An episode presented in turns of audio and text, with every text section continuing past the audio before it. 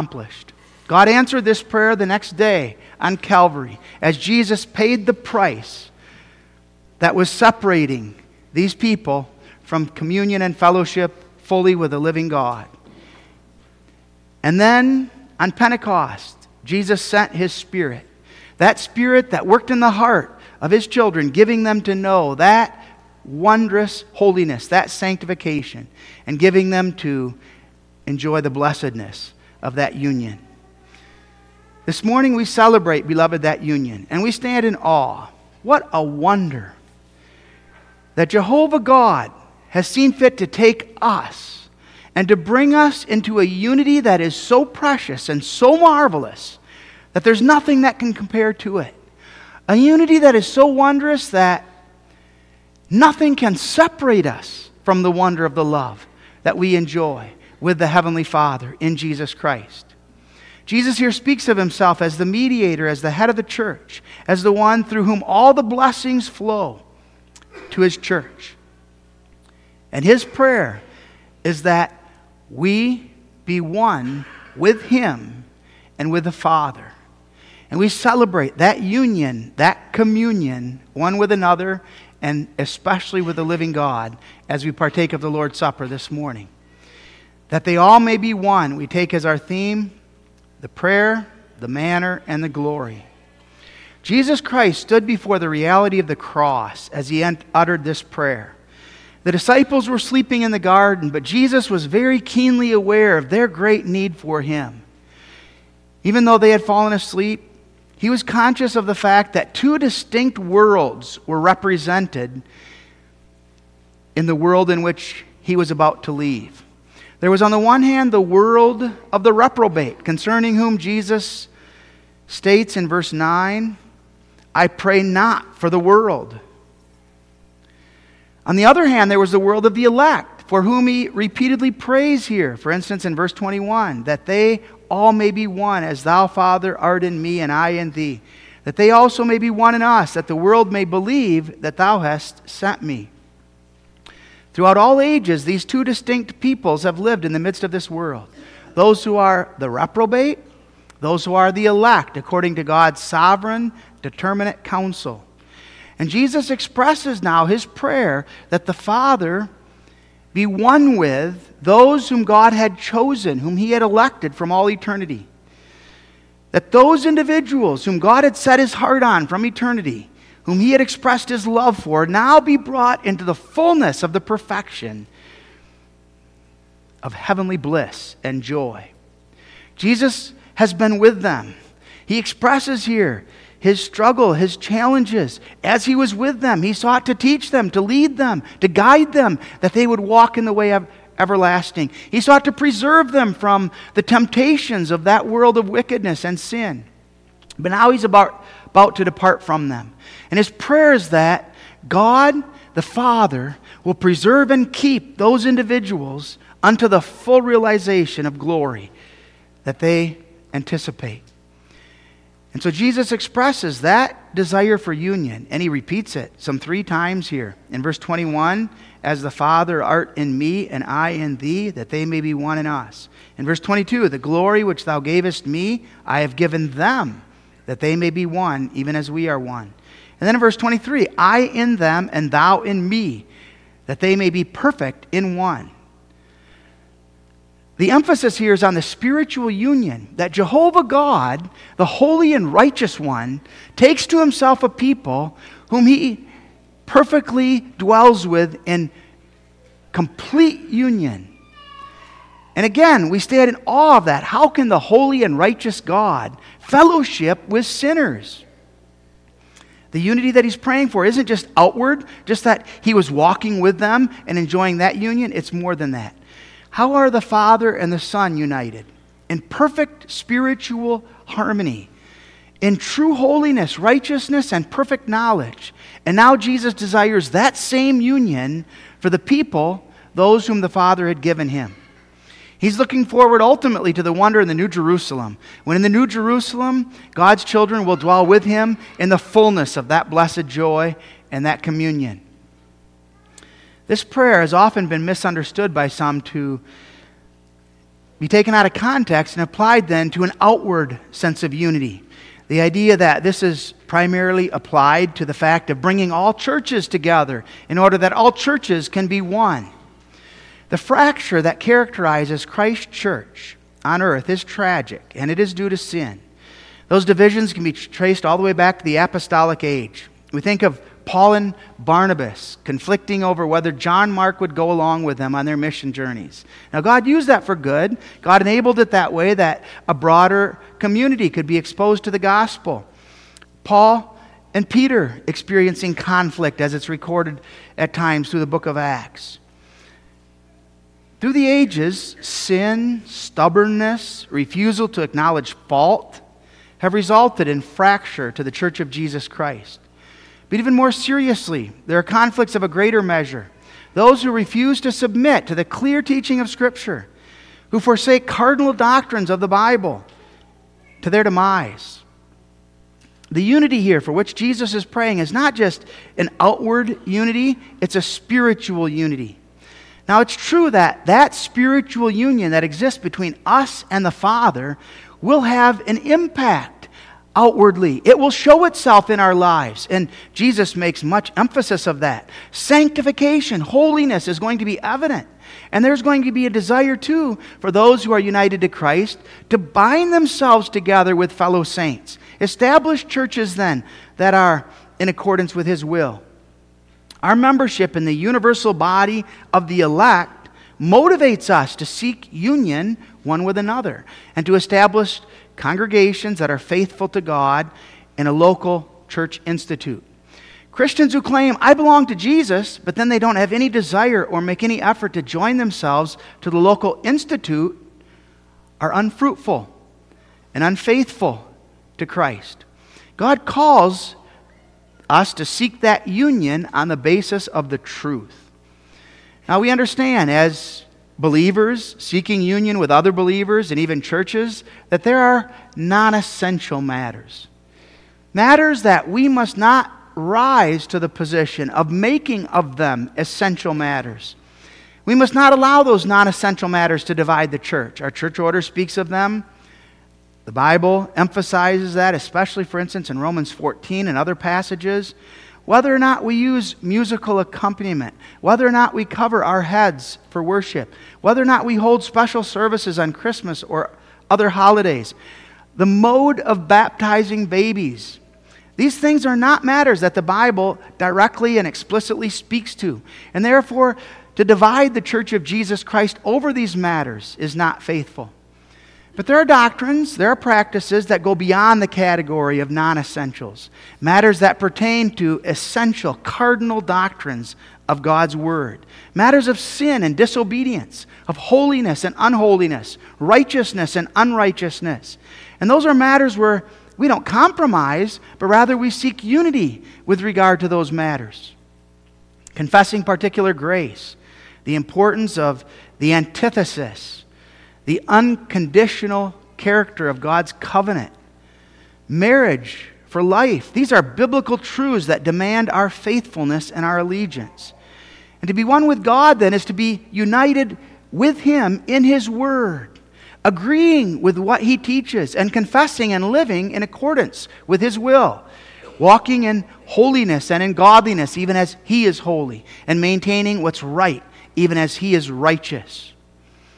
There are those who promote unity at all cost and end up with an outward unity then that is not a true unity. And that's not what Jesus here is teaching. How are the Father and the Son united? Marvelously. They're united in a perfect spiritual harmony by which they agree fully in holiness and righteousness and true knowledge.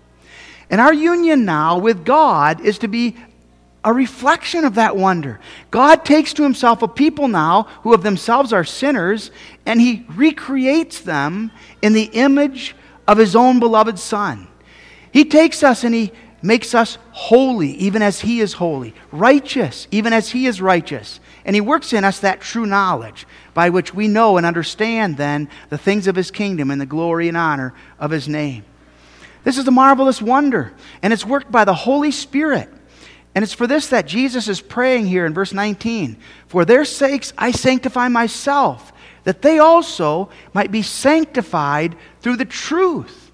Notice the marvelous statement there the truth sanctifies. In other words, the truth has an impact on my life, it has an impact on my walk. Knowing who God is, rightly confessing Him, is going to impact my walk with Him and my holiness. And Jesus here is emphasizing, verse 17, sanctify them through thy truth. And what is truth? Thy word is that truth. That word and the truth have a powerful impact. And we know that it's the Holy Spirit.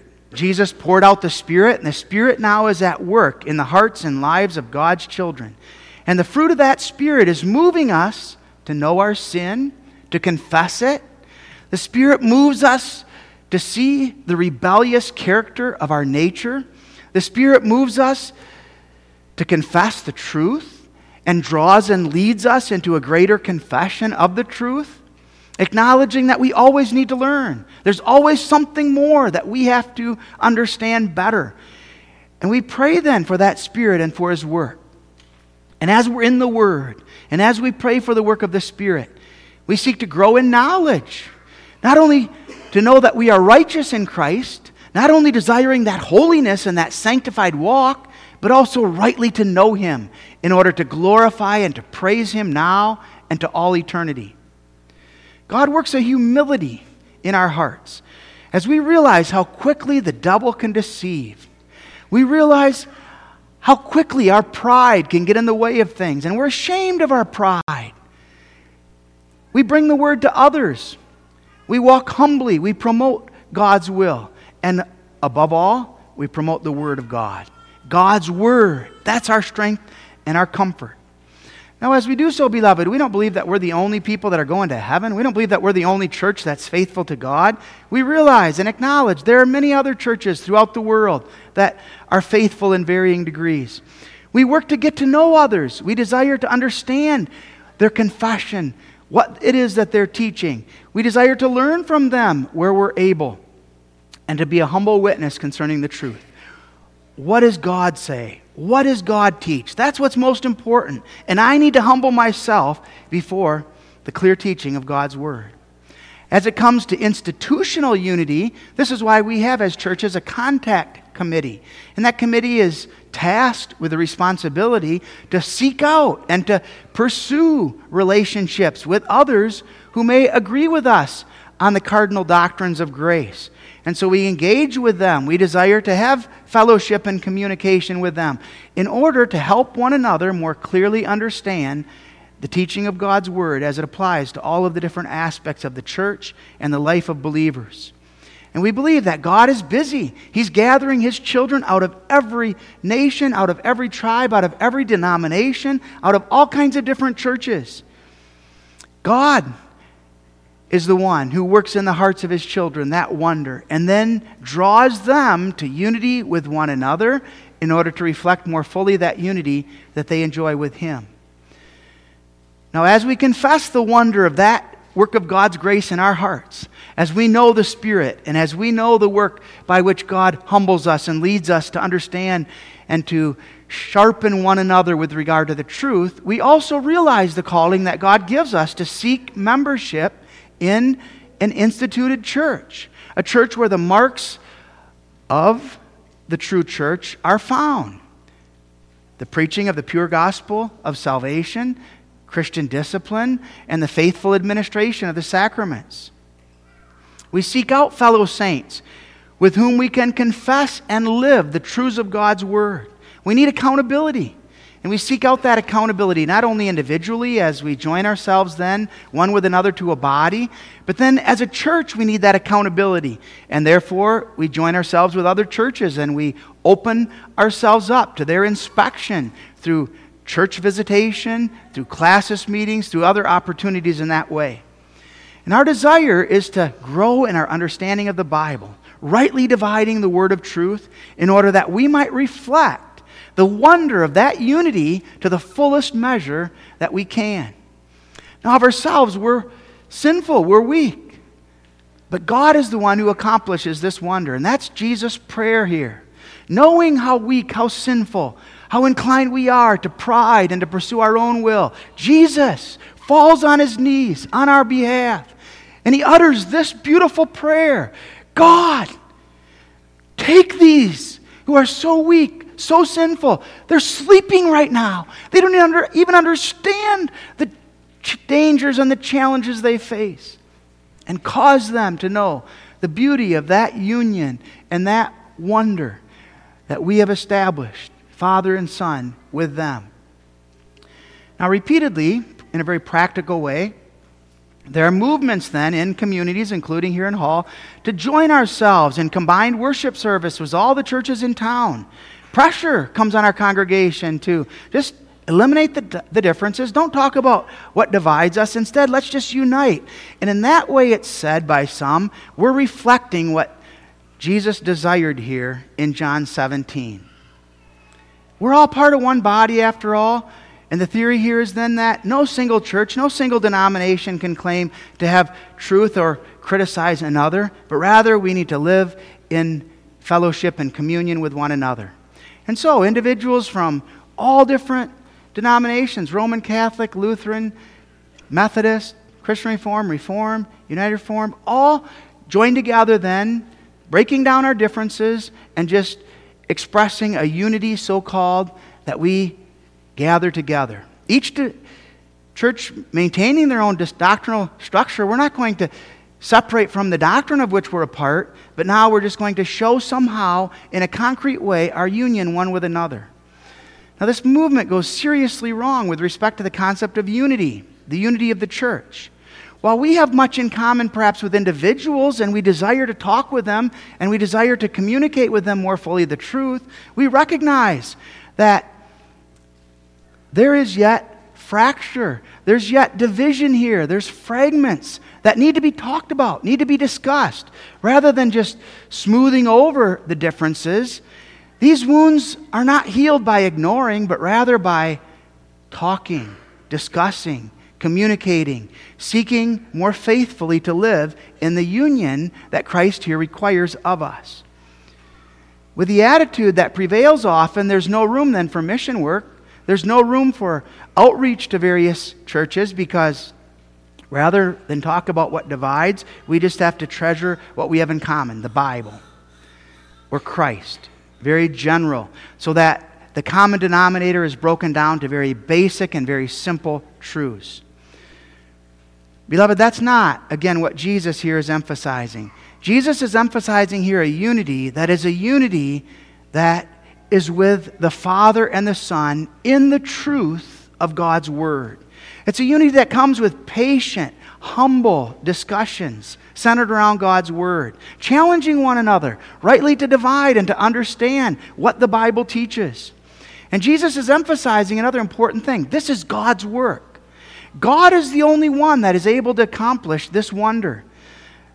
The church is God's handiwork. And God here causes this church now to live in the conscious wonder of her union to Christ and with one another. God took these people and he gave them to Christ. That's the emphasis here. For instance, verse 9 I pray for them. I pray not for the world, but for them which thou hast given me, for they are thine. God has given these to Jesus Christ. And Jesus Christ now, acknowledging these individuals as the body, expresses Keep through thine own name those whom thou hast given me, that they may be one as we are one. Jesus here is talking about the church in terms of the universal church, the universal body of believers that comprise the elect. We understand distinctions that can be made. There's the church as the universal body of elect, and there's the church as the institute in the midst of this world. Within the institute, there are members of the body of the elect, but there also may be members that are not included in that body of the elect. So that the institute is broader than that which would comprise God's universal church, that comprise of his elect. But Jesus here is talking centrally and primarily about that body of the elect. as that body of the elect has been given to Christ, and now Christ lays his life down for them, chosen in Christ, redeemed by him, his prayer is that God will keep them as they find themselves in the midst of this world, and that God will preserve them in the unity that they enjoy with him, and that that unity they enjoy with him will be their motivation also to seek out union with fellow believers in order that they might live in the word and the joy of the Spirit. The church is formed by God's irresistible wonder. God calls. He issues the command by His word and spirit Come unto me, all ye that labor and are heavy laden. And He works by His Spirit a response in the hearts of those who are His elect, and they come. They're drawn to Christ. They know Him as their Lord, their Savior, and they acknowledge the wonder of the communion, the fellowship that God has worked on their behalf. God takes his church and forms her into a unity with himself in Jesus Christ, binding them in true love and faithfulness to Jesus as their Savior. A unity that's not man's work, it's God's work, and it's a wonder of wonders. God working in the hearts of people to make them desire expository preaching, to make them see their sin and desire the right use of the sacraments, working in their hearts a humility by which they acknowledge the necessity of spiritual biblical discipline, a faith that ultimately works in them the wonder that they are united to Christ and nothing, nothing can separate them from the wonder of that union. Now, as God works that privately and individually in our hearts, He puts in us too again that desire to join with fellow saints in order to confess together what God has worked in our hearts. And we pursue then that unity, the unity of the local instituted church.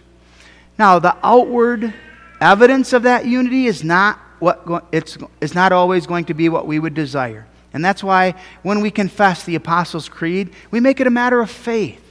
We believe that that body of the elect is united, even though now, for a time, they're found in different churches, different denominations. They're scattered through the world. They seem as though they're so divided. Nevertheless, we believe that Jehovah God, by a wonder of His grace, has worked that union with Himself, and that there is that holy Catholic Church that is the object of our faith. And we acknowledge because of sin, there's going to be schism in the body. But ultimately, no family dispute, no church struggle, no denomination fracturing is going to ultimately destroy the unity between Jehovah God and his children in Jesus Christ. That union is preserved by faith. And that union is on the foreground here. The manner in which it's accomplished is the wonder that we celebrate this morning. The death of the Son of God was necessary to attain that perfect unity between God and sinners. The unity of the church is the unity of the body of Christ. Man sinned in Adam, and by virtue of our sin, then, we were cast off, alienated from the presence of Jehovah God. But God, from the beginning, ordained that would not be the way it would remain. God would send his Son, and God would send Jesus to go to Calvary as the suffering Savior in order to reconcile those sinners to himself. That he might take those whom the Father had given him and reconcile them in perfect unity with the Father. Death was required. The curse of God against sin required death and hell. The soul that sins, that soul must die. In order for these sinners to be reconciled to living God, they had to die and suffer hell as the punishment of God.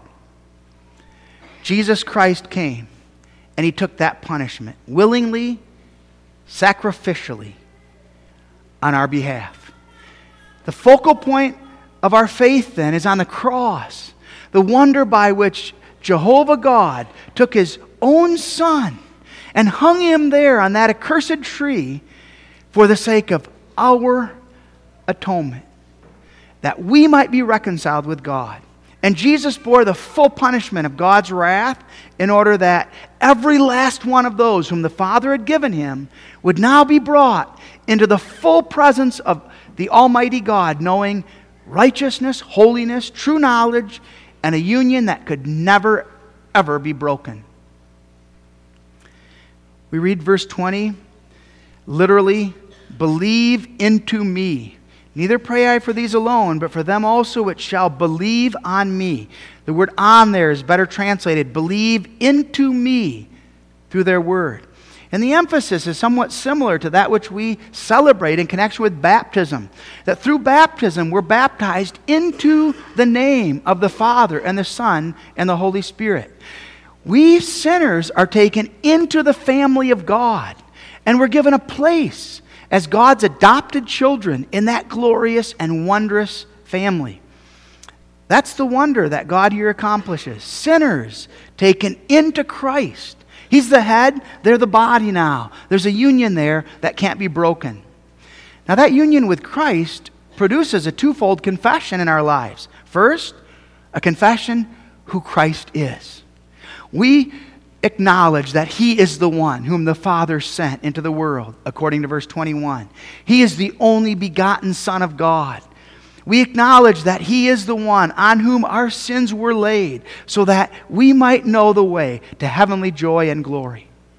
We confess God in Jesus Christ as the only Savior, as the only mediator, and as a sufficient Savior and a sufficient mediator. Salvation is not of man. Salvation is all of God.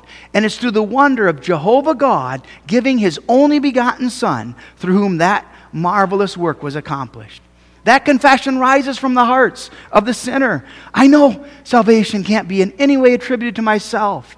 My confession is all glory, all praise be directed to Jehovah God and the wonder of Jesus Christ. But secondly, a confession then that we see the love of God in that cross. Verse 23 that the world may know that thou hast sent me and hast loved them, even as thou hast loved me that the world, even the world can see these people are the objects of the love of God. God loves them. And He showed that love to such a degree, He sent His innocent Son to bear the punishment that they deserved. The love of God was on Jesus Christ as He hung on Calvary. And in that love, God opened the way through Jesus Christ for all of His children to know the fullness and the wonder of that love. What a great Savior we have, and what a wondrous love our God has bestowed upon us. That's the confession that God works in our hearts. And we acknowledge this union is a wonder of His grace. Now, Jesus says two really important things about that union. First of all, that union has its origin within the Godhead. There's perfect union between the Father, the Son, and the Holy Spirit. And the union that they enjoy together isn't just outward union, it's true spiritual union. They're one. And now, secondly, God has taken his children and taken us into the enjoyment of that union. So that the union between saints is not independent of Jesus Christ, but it draws its life out of the wonder that God has taken us and has joined us to Christ. So that the Godhead now is united to us by a true and living faith. So that the life that we live is no longer an earthly life, it's no longer our own will and pursuit, it's the life of Jesus Christ and the pursuit of His will and the treasures of the gospel. God has taken those whom He has chosen before the foundations of the world, and He has worked a marvelous, a wondrous union, that they also may be one in us Jesus says. This union then is profoundly spiritual. Jesus is not just praying for outward denominational unity between churches, he's praying for a unity that doesn't come at all cost, just outwardly.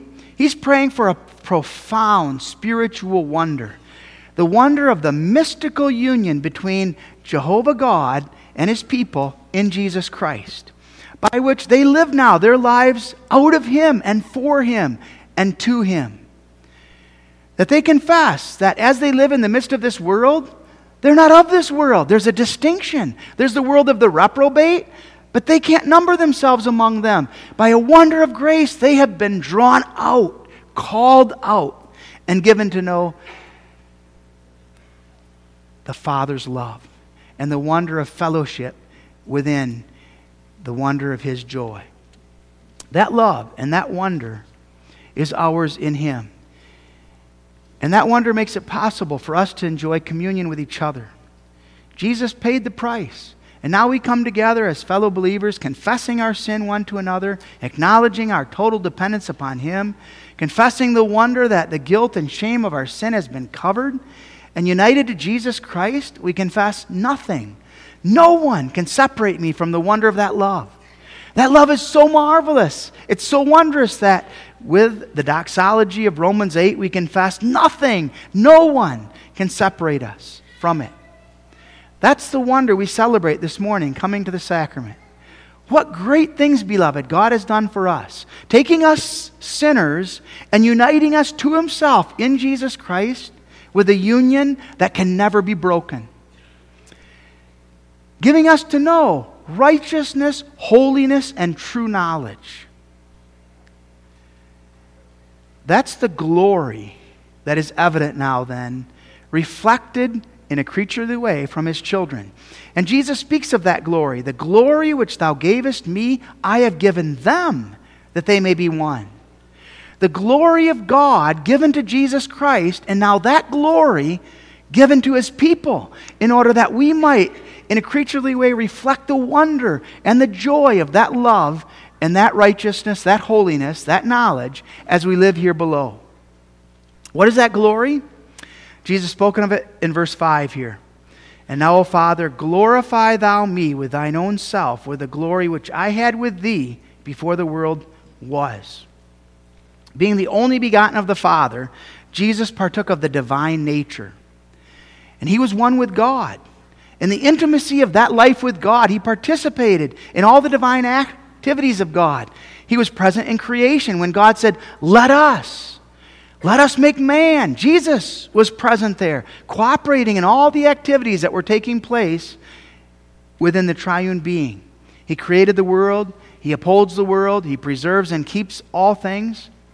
He emptied himself and became a man. He who was rich became poor for the sake of those whom the Father gave him. Never did he lose his divinity. He remained God, he remained very man at the same time. But while on earth, Jesus then suffered the effects of sin, and he endured the struggles and the difficulties, the persecution, the oppression. And now he prays that not only he might return again to the blessedness of that glory that he previously had in heaven, where there was no more sin, no more suffering, no more persecution and struggles, but that all those whom the Father gave him would also be brought together into the fullness of that joy. And Jesus now accomplishes that through his perfect death, his resurrection, and the pouring out of his Spirit. He renews in his image, those whom the Father given him. And God takes us and God makes us image bearers of Jesus Christ in that righteousness, holiness, and knowledge. And we now reflect in a creaturely way the wonder of the glory of God. How do you define the love of God? Look at the wonder of what he did to me and the marvelous work of grace in my life so that I reflect the wonder of his love. I reflect the wonder of his righteousness and his holiness. God's glory works a unity of purpose among his children, that they may be made perfect in one. Perfect here means complete. That they can be complete. And what Jesus here is seeking is the completion of his church. That comes out especially when he's speaking of the fact that in verse 20, neither pray I for these alone, but for them also which shall believe on me through their word. There's his children that haven't even been born. There's his children that are found throughout the world now. And he's saying, I'm not just praying for these, but also for the ones that they're going to minister to. The children they'll teach, the grandchildren that'll sit on their knees, the ways in which they'll be used in order to promote the gospel and do missions in order that others will hear and be brought. Jesus' prayer is for the full gathering in order that all might be brought to the praise and the honor of the Father. That unity of the church, beloved, is a unity of faith and truth. Faith is the confession of the truth as it's in Christ. And that faith, a gift from God, by which we lay hold on the truth, powerfully affects our life. It works sanctification, holiness, a desire to do what's right, a confession of our sins, a turning away from the pride of our nature, and a desire to forsake the lust and to do that which is good, pleasing in the Lord.